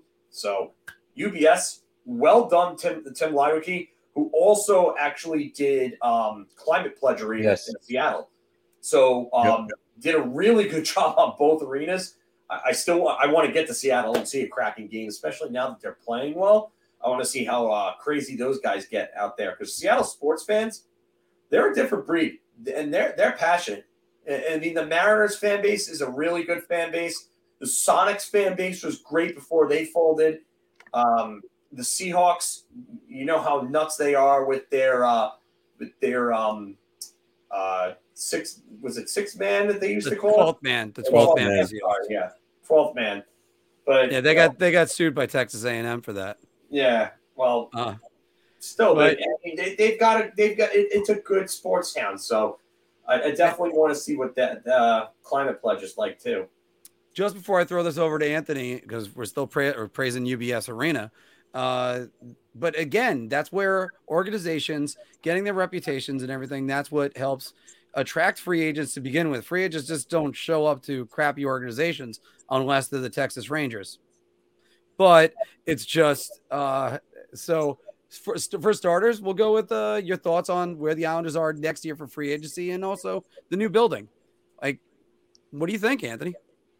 Well, I mean, the new building is is amazing. Um, like Philip by the said, way, especially could, with the new train, you know, the the uh, train station. You you could you could watch the game from that open area on the concourse where the bars are. Um, you know, the the it's like the Coliseum where you know you are right on top of the action. The sight lines are great. Um, the facilities are amazing. Like when you walk in, like the rotunda, I mean, it's it's just beautiful. Yeah, um, it's just everything is such nicely done, state of the art. Uh, you know, they have they have the the bar, the rooftop bar, uh, sponsored by Heineke upstairs. Um, you know, it's just it's just a great Heineken, building. Not Heineke. Um, Heineken.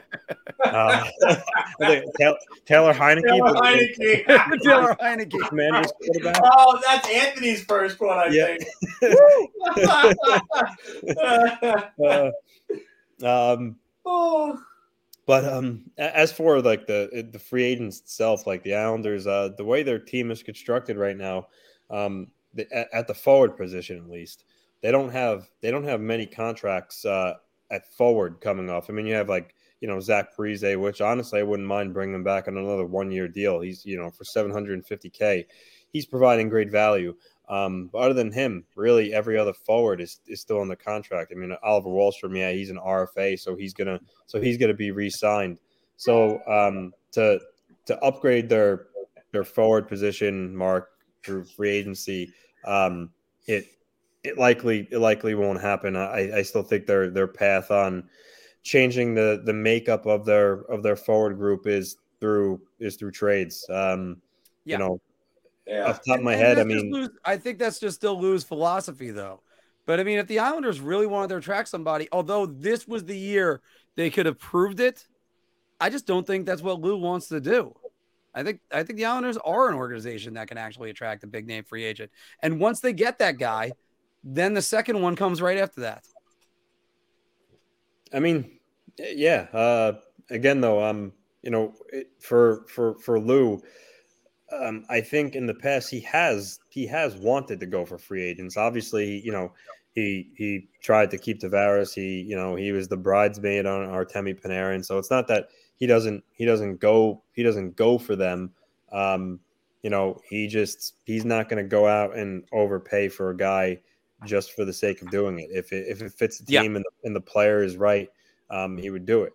Um, you know, yeah. we we heard the the whole Johnny Gaudreau thing when he came to the island. Gaudreau said afterwards, like, I didn't even talk to the Islanders during free agency, which was weird based on everything like some of the insiders said. But that just proves, you know, if that, that, just proves that's true. Even though a big guy was out there, Lou didn't go for him. One, you know, because of cap space, and two, because of you know whatever philosophy he has. But um, again, you know, I I see for him more so trade for the guy that you want and then re-sign him. That's why, honestly, I, I think um, I think Bo Horvat makes sense for them, even though he's a, a center, not a wing. Um, he's a he's a Lou guy because he's a captain, a leader, which Lou loves those type of guys. Mm. Um, he's not just an offensive player. You know, he can he can play in all areas of the ice. Once again, a, a Lou trait. And then lastly, Bo Horvat was the player that that you know he didn't draft Horvat; it was the pick. But if the Devils yeah. kept if the Devils kept the pick word is they were going to select Bo Horvat. So um, my gut tells me, you know, there's all this talk about Patrick Kane, but I think that Lou has his eyes more so on trading for Horvat and trying to keep him rather than Patrick Kane. So we'll see how that goes as the season progresses. And let me throw this out there. You end up throwing him on a line where he actually centers and JG Pageau moves the wing. No, and I, I, you got a critical face off or something like that. I, you got JG Pageau and the Horvat. Go ahead. I, I, I think if if that came to fruition, um, I think they would move Brock Nelson to Barzal's wing. You know, they talk about scoring wing for for Barzal. Hmm. Um, the few times this season where Lane has put the lines in a blender, whether it be playing short or you know just trying to jumpstart the team, when Nelson has been on the ice with Barzal, um, they've looked really really good together. So. Um, you know, getting a center like Horvat that allows you to move Nelson to Barzal's wing, and you know now you have a guy that if Barzal passes the puck to, you know, no slight to Wahlstrom, just Nelson's a smarter player. He's a more veteran player. He knows how to get open to use his shot. Um, I think Barzal next playing with Nelson could be a really, really good thing for the Islanders. Phil, what are your thoughts about that? it's just like you know what I've had this conversation about Patrick Kane and the Rangers and how some people don't want Patrick Kane. That you put I'd be one of Patrick. Kane. uh, What's up? I'd be one of them. Yeah, and I and I understand why people don't want him, but and there are people saying that he doesn't help because his numbers are so bad at five on five. Analytics are not independent. No matter what anyone says, they're not independent because everything that happens in a sequence affects what happens for a set player and affects their analytics. It's just how it is. It, it, it's the reality of hockey. And Patrick Kane would absolutely help the New York Rangers. He would be able to move players down the lineup, and you'd be able to strengthen uh, your your your top six, your top nine. You'd be able to it, it just strengthen your forward unit overall, and that and that's what Bo Horvat would do for the Islanders. Bo Horvat would come in and be that goal scorer that the Islanders have needed. I I, I mean, do I, I my concerns with Bo Horvat is is this a newfound level for him, or is this just him in a contract year? Because we've never seen this type of production from Bo Horvat before, and it's not even close. So, uh, and it goes for any team that acquires him. I mean, is this going to be the norm for him going forward? I mean, is he going to be a, a, a 35 to 40 goal type player going forward? Or is he just going to go back to being a 25, 30 goal, maybe at most guy, and he's a 60, maybe 70 point player? Um, Horvat's not a great two way player, Lauren. Um, I, I will say that. He's okay defensively. He's not going to hurt you there, but he's not a great, great two way player. He's not known as a great two way player. Um, he would be a good pickup for any team that gets him. It, it's just my concern is, is does he go back to what he's been previously? Because this is kind of a very, very odd outburst later in his career. He's been around for a while. Mhm. And for now, all of a sudden, for him to get to this level in a contract year, I, find that somewhat convenient. But he would, like Anthony said, putting Brock Nelson with Matt Barzal would do wonders because I thought Oliver Wahlstrom was going to be that guy that was going to get put with Matt Barzal and he was going to be the guy that would take that next level and he'd become that 25, 30 goal scorer that I thought he could be. And it hasn't worked out yet. And, and I'm not saying it couldn't. You know, it's it, it's again, players hit their peak years when they're like 23 to 26, 27 in that range. And that's when you, you really see the spikes in the production. Hi, Tage Thompson. We've been talking about you for the last month on this show. So, um, yeah. So uh, Wahlstrom could find that level in the next couple years, for all we know. But Brock Nelson with Matt Barzal right now would go a long way for the Islanders. Um, yeah, and 27 years old for Bo, Bo Horvat right now. Um, his, uh, his he'll be 28 after he's been traded. April 5th is his his birthday. There's Yeah, last year, like Phil mentioned, you know, Horvat's playing at a career pace right now. Um, last, even better than his 31 goal season last year. I mean, even if he doesn't maintain the production he's playing at now, I would still take it. I would still take who he was last year because I mean, 31 goals is you know pretty good for for a guy. Of. Um, but I mean, to, so for instance, Wicked says this, which which is fair, but you have you have to you have to think about something. You, you're trying you're trying to win a Stanley Cup here. Um, you know, what are the chances the Island? Let's say the Islanders pick is going to be what anywhere from I don't know, uh, 16 at maybe the highest to 23, 20, you know, 24. I mean, what are the chances a player in that range is going to be better than, you know, Bo Horvat? It's not it's not a guarantee. Um, so if if the Islanders could could acquire Bo Horvat and they have to give up your first round pick, I mean, I'm I'm doing it. I'm not really I'm not really questioning it. I mean, of course, obviously, if the pick was going to be a fifth overall pick, then you know, of course, you you, you don't do that. But where the Islanders are going to be, I, I I think not moving a first, um, Yeah, of course. to pass up on Bo Horvat because of that. That goes without saying. I, I just, I, like I said, my concern is he's on pace for 58 goals, 58 goals, and and now you're also he's also putting up the the NHL's Cy Young numbers, where he 20, 22 and nine, nine assists for him. And then that's that's a guy who's had assists. And nine assists as a center. That's a weird thing. Yeah, that's a that's a weird weird number Yeah. to have as a uh, as a center, especially when you you've had seasons of 32, 34, 31 assists. I mean, those are nice numbers. So, um, And isn't he playing I- with Conor Garland? Vancouver, eh, you know what? That's one of the teams that I have just not been able to watch a ton of this year. Um, so whenever I'm I, gonna- whenever I have, I've needed a barf bag. So get, they, they've they've I can't believe it how how dreadful they've been. He's playing right now with Brock Boeser and Ilya Mikheyev. Okay, So that that was their that was their last lineup against uh, St. Louis on the 19th. Then he played with um, Conor Garland and Curtis Lazar game before that. Then JT Miller and Curtis Lazar.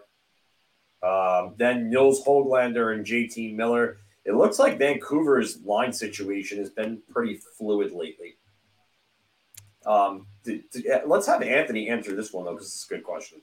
Yeah, um, I I think uh, it's a little bit of a, a mixed bag there. Um, you know, I, like for instance, you, you look at you look at some games they play, um, and they look like they're fully acclimated to Lambert's system, but then sometimes I think they get cut, they get stuck in between that that middle ground where they kind of blend the two systems a little bit, and they get caught running around their own ice, like that Blues game, giving up, being loose on your stick uh, through the slot, and being you know, not not back checking hard enough and leaving guys way open in, in open spaces. Yeah. That was Um, weird. You know, the thing is, this year Lambert has given the defense more of a green light to to get up in the play and jump up in the play.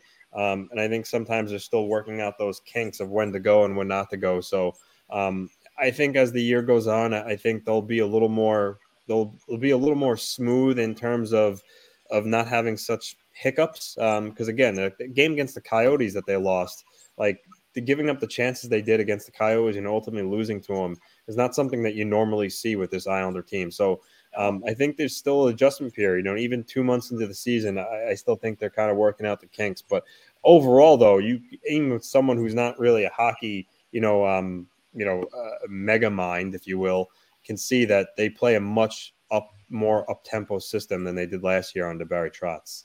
now before I get to Matt's comment, Phil, because I think I do want to highlight that one in a second. Yeah. Uh, I do have to also mention th- that the effort. I was trying to find some way to joke around about this, but um, it really wasn't a joking matter. The effort of Alexander Romanov blocking that shot that he took, that had to go off the cup, guys. If it wasn't off the cup, it was just like in the area that's not protected right there. Like, I mean, I, I said, I said to, on the rundown, Anthony took it off, but they, they should retire his number for for for putting in that much effort. you, talk, you talking about the one that then went in the net? It hit went in the net, yeah. Yeah. Yeah. That well that see now that makes that makes it so much worse. The fact that he still blocked it and it went in uh, made him feel all that much more worse for sure. Yeah, because I mean, uh, have you guys had the unfortunate um uh moment of taking a shot off the cup? Uh, a long time ago, playing playing ice hockey, I I, I deflected a puck off my sh- off my shaft. No pun intended. That, but actually, then after it hit my shaft, it went. It kind of went under me and hit me hit me in the cup. Um, Phil, how about you? I had the same exact type of thing happen. So um, there was a guy. I, I it's, it was actually just in a pickup roller hockey game. I mean, we weren't really wearing any like equipment or anything like that. Oh no, And he went to go make a a pass across, and I went straight at it, stick out straight like that, and it hit hit the blade of my stick, rode up the shaft, and then hit me just straight in the nuts, and I felt like I was going to throw up. That did not feel good. I always hung around the front of the net. I emulated Adam Graves with everything I've ever I ever tried to do, and I took two of them square right off the cup. And in both instances, my adrenaline blocked my pain until either the goalie covered it or the puck went out of the zone. And in both instances, I fell down like I was I was being tortured in Guantanamo Bay. It was just it was the the worst pain I've ever felt in my life. Oof. Oh, no it was And as a matter of fact, one of my friends referred to my my screams as a walrus mating call. So, um, all right, but Phil, let's highlight Matt's because the first thing I got to say with this, and for anybody listening on audio, if the Rangers were to get Patrick Kane, they could, the top nine could look like Kane, Mika, uh, Panarin, Laffy, Kakko, and Chytil, and Kreider, Trocheck, Kravtsov. Who you, who you get? How you how are you getting Kane and keeping literally all these players? I mean, that's thank you. That's my first guess. Because I mean, Yeah, if um, if some- you're trading and you're getting Kane, one of the Laf- Lafreniere or Kakko or both are gone. Uh, I don't think that's going to be the No, case. not both, One of those you're- guys might be gone, but I, I, I don't think. Let's see how stupid the Rangers two or get. more are going. That's just no. And I, I, I don't think there's going to be a big market for Kane. I really don't. I think the list of teams that he's going to approve a, a trade to is going to be very small. Uh, and I, I think Chicago might not get for as much for him as they would like to. Uh, just because not only that, but the salary cap is really going to make things harder on uh, on uh, teams to get this deal done. So um, yeah, I, I mean this is a good point. Um, he he helps he helps stretch the uh, the depth throughout the lineup. But, Yeah, but um, also I look at I look at that depth, Phil, and that's the one I wanted. um, that's no depth. All your top line, you're you're creating a super line, and then it's basically hold on to the other lines. I mean, I think Trocheck yes, and but it moves everybody down. So yeah, have- I, I think Yep. I think the Blackhawks. I think they know that they that they they're not going to get Lafreniere, and they're probably not going to get Kakko either. I, I think if they wanted, if they if they could work out a trade, I'm pretty sure the Blackhawks would want Filipino because he's still I don't young. think they're going to move Chytil. I really And- don't think they're going to move Chytil now. No, I don't. I mean, I don't. I don't think they should. I just think that's who Chicago would ask for. Also for salary purposes too. He makes two point. He makes two point three million. Um, the Rangers would need to send a little bit of salary back the other way. So I think he would be the guy that the Blackhawks would have their eyes on. the Blackhawks are targeting one guy in that trade, and I think it's Brennan Othmann. Yeah, I think that's the one that they, they really want to target in that trade. I, I really do think that his name is going to be at the top of the uh, the the demand list if they if they're talking trade for Kane. But I I really like this comment he- right here. Uh, lots of crazy talk right now that GMs are pass, passing up on Matvey Michkov because of uh, the the possible wait until 2025 because of uh, his commitment to his Russian team. I doubt he falls out of the top five. I doubt he. Oh my God, if he does, No I, way. I, Michkov is not going to fall that far. I really don't think so. I think he's just too good of a talent. Um, the only thing I'll say is that Michkov just got loaned to um, HC Sochi uh, from SKA because they just couldn't get him ice time in the bottom six. A lot of a lot of teams tend to put younger kids in their bottom sixes in the uh, in the KHL because they just they won't give them the ice time over the veterans. They're, they're really stringent with that there, unless you're a wonderkind like Ovechkin, where after your first year you end up getting the ice time, or you know even Datsyuk after his first year ended up getting it. But like um, Michkov was dominating the VHL, which is basically like their um, their junior the- level. Yeah. there. And there's just no ice time for him on SKA. So let's see what he does with the HC Sochi because that's going to be big. Um, even if teams are precautious about his status of coming over, I, I just think he's too good to pass up. I think he's a he's a top three player in this draft by far. I mean, it's obviously him, Bedard, and Fantilli. And really, what it's going to come down to for me right now is: Does Adam Fantilli go number two, or does he go number three, or, or, uh, you know, behind Michkov? and does it matter if it, the center is because uh, he's a center, right? And over Fantilli's a center. Yeah, Michkov is a uh, winger. is there a fourth guy emerging right now? There's a few guys in this draft, like Brandon Yager might be really good. Um, he could be up there. Uh, Dalibor Dvorsky could be another one. Um, Because Pete Gabriel and I were talking to, to a couple of really good Chicago fans, and they were saying there's there could be up to like five. Some writers were saying. There, there Yeah. could be le- uh, legitimately up to like seven or eight franchise type talents in this draft, and there might be three generational ones at the top. And uh, Can I just get us in trouble for a second, guys, and just say that I guess. why why isn't Russia being allowed to play in the the World Juniors? And if you're going to tell me it's the war, did everybody like overlook the Soviet Union for years? Like, what the hell? So now now we're just gonna some of these kids who aren't fighting and don't have any political opinion, uh, they're they're being punished for being Russian. What what's that gonna do to their to their um uh to their developments to for the re- them for the rest of their lives? It, it, it just I, I I love it when we're holier than now in retrospect. But all right, that's that's that's all my rant on that. Yeah, I, I, I do feel bad for these kids because they're they're I, I don't know what their stances are. I prefer to keep politics out of sports. Mhm. But yeah, it, it, it does kind of suck for these kids because they have nothing to do with it. I mean, a year ago, Matt Michkov was in Edmonton playing games. What changed? What changed about him? All right, but by the way, guys, thoughts on the World Juniors coming up? Uh, Brennan Othmann absolutely ripped one the other night against uh, Switzerland, and he looks good. Um, he looks really, really good early on. So um, definitely just want to watch and see uh, him. I, actually, I think does it start tonight or the twenty third? I think it was one of these two. I'm forgetting which I was going to ask Anthony if Roddy was playing. Ratu. I know. Well, I, I get caught sometimes in the middle because sometimes they want to call him Ratty, but I know it's Aatu Räty. Yeah, Stevens coached us. Uh, Yeah. Pete saying looking forward to seeing Nemec. I agree with that. Simone Nemec. Mm, okay, that's an interesting one. I mean, there's there's gonna be a lot of talent on display there. Yeah, oh yeah, it's on right now. Actually, Canada and Slovakia are on. Uh, Canada's up one nothing. This is the qualifying of the round robin. Uh, I think this may just be Exhibition? exhibition. I'm not sure. Well, Canada's about to go on a power play.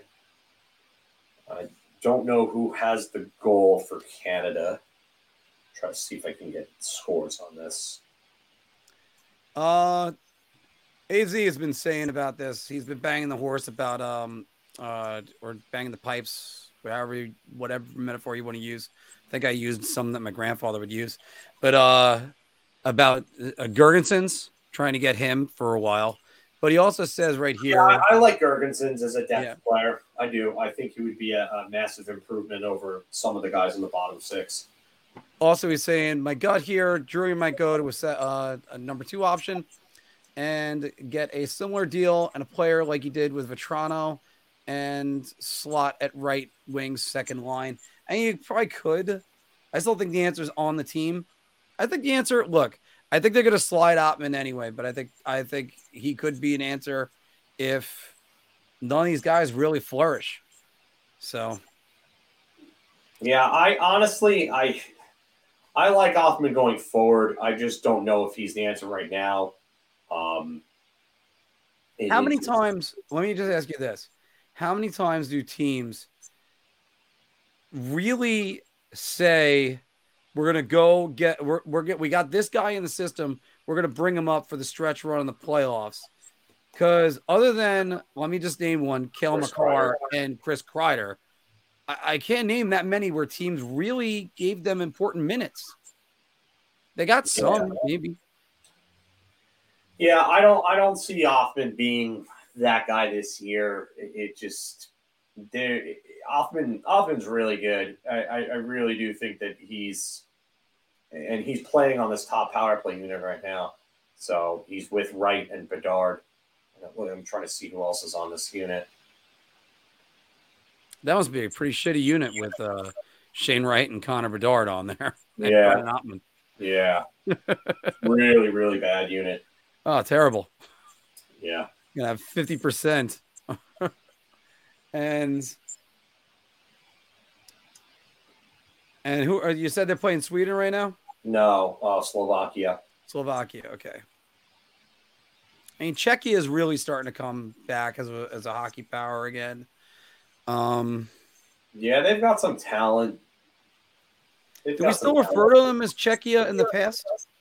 What's that? Do we still refer to them as Czechia for when they were the Czech Republic? Uh, I guess I don't know. I, I don't know how that works anymore. it just it's one of those weird things. Yeah. Who's it? And I, I, I okay. again, I don't understand why we're not letting the Russians, who literally invaded Afghanistan right before uh, the Miracle on Ice, and suddenly now they can't play in any international competition. Yeah, I, As Warren I, said, I get that. I get that. Bedard doing Bedard things. Yeah. Is And again, it's not a pro war comment. I'm just saying other things in the world happen. Well, it's not a pro-war comment in the sense that it, it's, you know, you're you're just pointing out that, you know, this has happened before. Why didn't it happen back then? It just the times are changing. It's just, and that's how they think they're gonna. You know, I I- I just don't think it. I don't think you're doing anything politically by doing this. It's just it's Yeah. You're, you're just hurting kids. I know. Uh, actually, Matt asked this question. I gotta throw this one up there.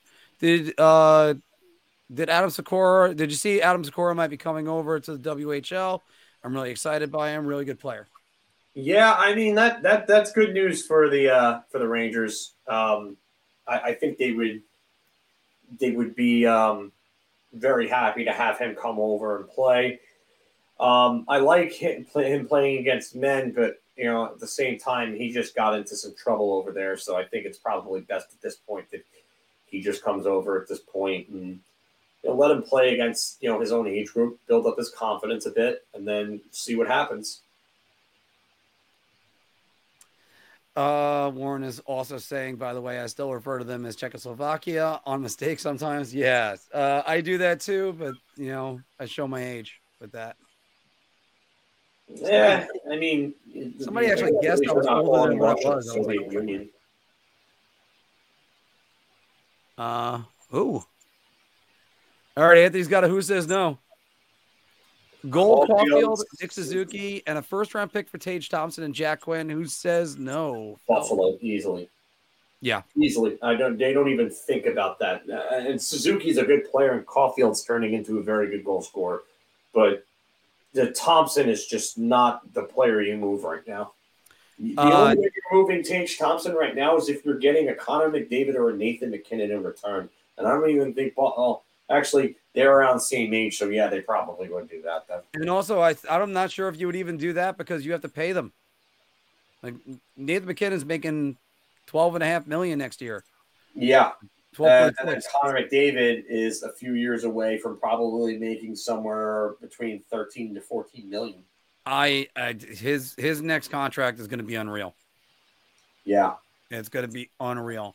And you know, the value of all these franchises are going up. Like, for instance, and and Tage Thompson, he's just on another stratosphere right now. Um, with how he's playing, he plays both ends of the puck. He Mm. he, he he's electric offensively. Um, I'm gonna put up Edmonton Oilers net worth. So we got right here. The Oilers are worth 1.1 billion dollars. I still can't believe that the Oilers are worth that much. I mean, richest franchise, uh, the the the most valued franchise is the New York Rangers, obviously, then the Maple Leafs and the Canadiens, and then the Blackhawks. Philk, what is at ranked number 15? It's the it's the last one that's not ranked over a billion dollars in worth.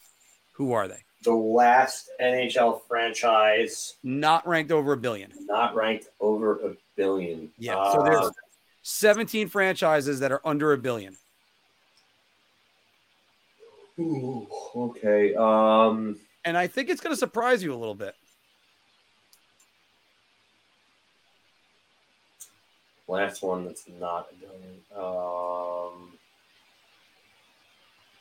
I'm going to say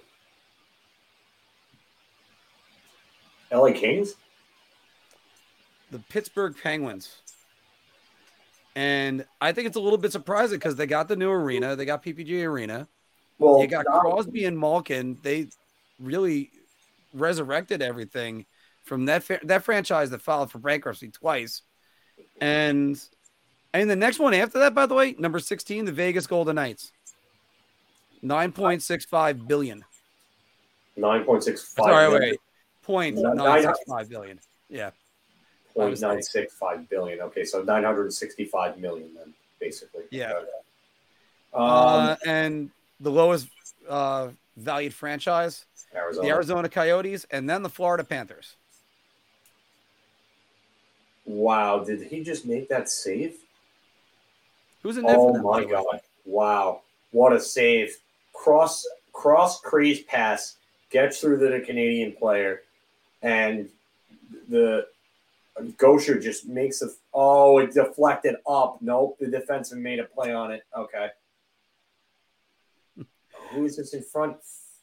Fontek? Yeah. Wow. Wow. What a what a play there. My God. I'm assuming this is Tage Thompson. Two of his five, uh, two of the five goals he scored that night were over 100 miles an hour on shots. Yeah, I'm not surprised by that. That's definitely Tage Thompson. Yeah, because I remember them talking about that on the TNT cast. So, um, but yeah, I, I, I mean, they did a, um, yeah, they did a, they did a, um, a, like a comparison uh, to like Mario Lemieux, and I, I've, I've seen Lemieux, Lemieux comparisons and whatnot, and just like I, I, I get it, like you don't want to say anything because obviously Lemieux is a friggin' top five player of all time. Yeah, But, that's um, and it's un, it's unfair to do that to Tage Thompson. unfair to Thompson, but like when you look at him and the, the, the combination of size, speed, skill, power, just and talent, you, you're you're you, you're it's pretty easy to get caught up in that comparison. Two nothing Canada. It looks like Brandt Clarke scored. Brandt Clarke. What do I know? What team he's on? Uh, that's L.A. Oh, here's the good one. All right. Elias Pettersson, Brock Boeser, and Quinn Hughes for Mika Zibanejad, Chris Kreider, and Ryan Lindgren. Who says no? Uh, the Rangers say no to that. Yeah, I gotta agree. The Rangers say no to that one. Yeah, the Rangers definitely say no to that. Um, While you get younger with Pettersson and you don't necessarily get better. I think Mika Zibanejad has really established himself as a top ten to fifteen center in the game right now. Um, I think top 10's fine. You can say top 10. yeah, I, I, I mean, I, I would be hard pressed to find ten that are undebatably better than Mika Zibanejad. Um, you, you, you look at uh, Quinn Hughes is is a great young offensive defenseman. They have puck movers already. Brock Boeser is is a big downgrade from Chris Kreider right now, despite Mhm. age. And the age gap isn't big enough to justify saying, "Oh, well, there's so much potential with Brock Boeser." Brock Boeser's, it, from what it seems like, his best days are like almost behind him at this point. Which is of- insane to think about, especially that rookie season he had. Yeah, he he for for a while it looked like he was going to be the Calder winner in his rookie year, and then he got injured, and Mat Barzal just feasted on second line matchups behind um, behind Jonathan Barris. Yeah. I mean, looking at this Forbes list, I think the surprising team, I think the surprising team for me is Edmonton is so valued, but you know, but they're they just got a brand new arena, so that does help. And the Washington Capitals, Detroit Red Wings with a new arena, Vancouver Canucks with a new arena. I guess maybe the Amalie Arena is still what twenty years old, twenty five years old. Emily, um, I don't. Hmm. I mean, they're they're the last one that's a billion. I mean, I'm a little bit shocked Vegas isn't over a billion, but Uh, Am- Emily is is is uh, ninety six. It was uh, Ice Palace, and then St. Pete Times Forum, and then Tampa Bay Times Forum, but it's the same building from nineteen ninety six. yeah. Same building that Dino Ciccarelli played in. Yep. member of the Lightning.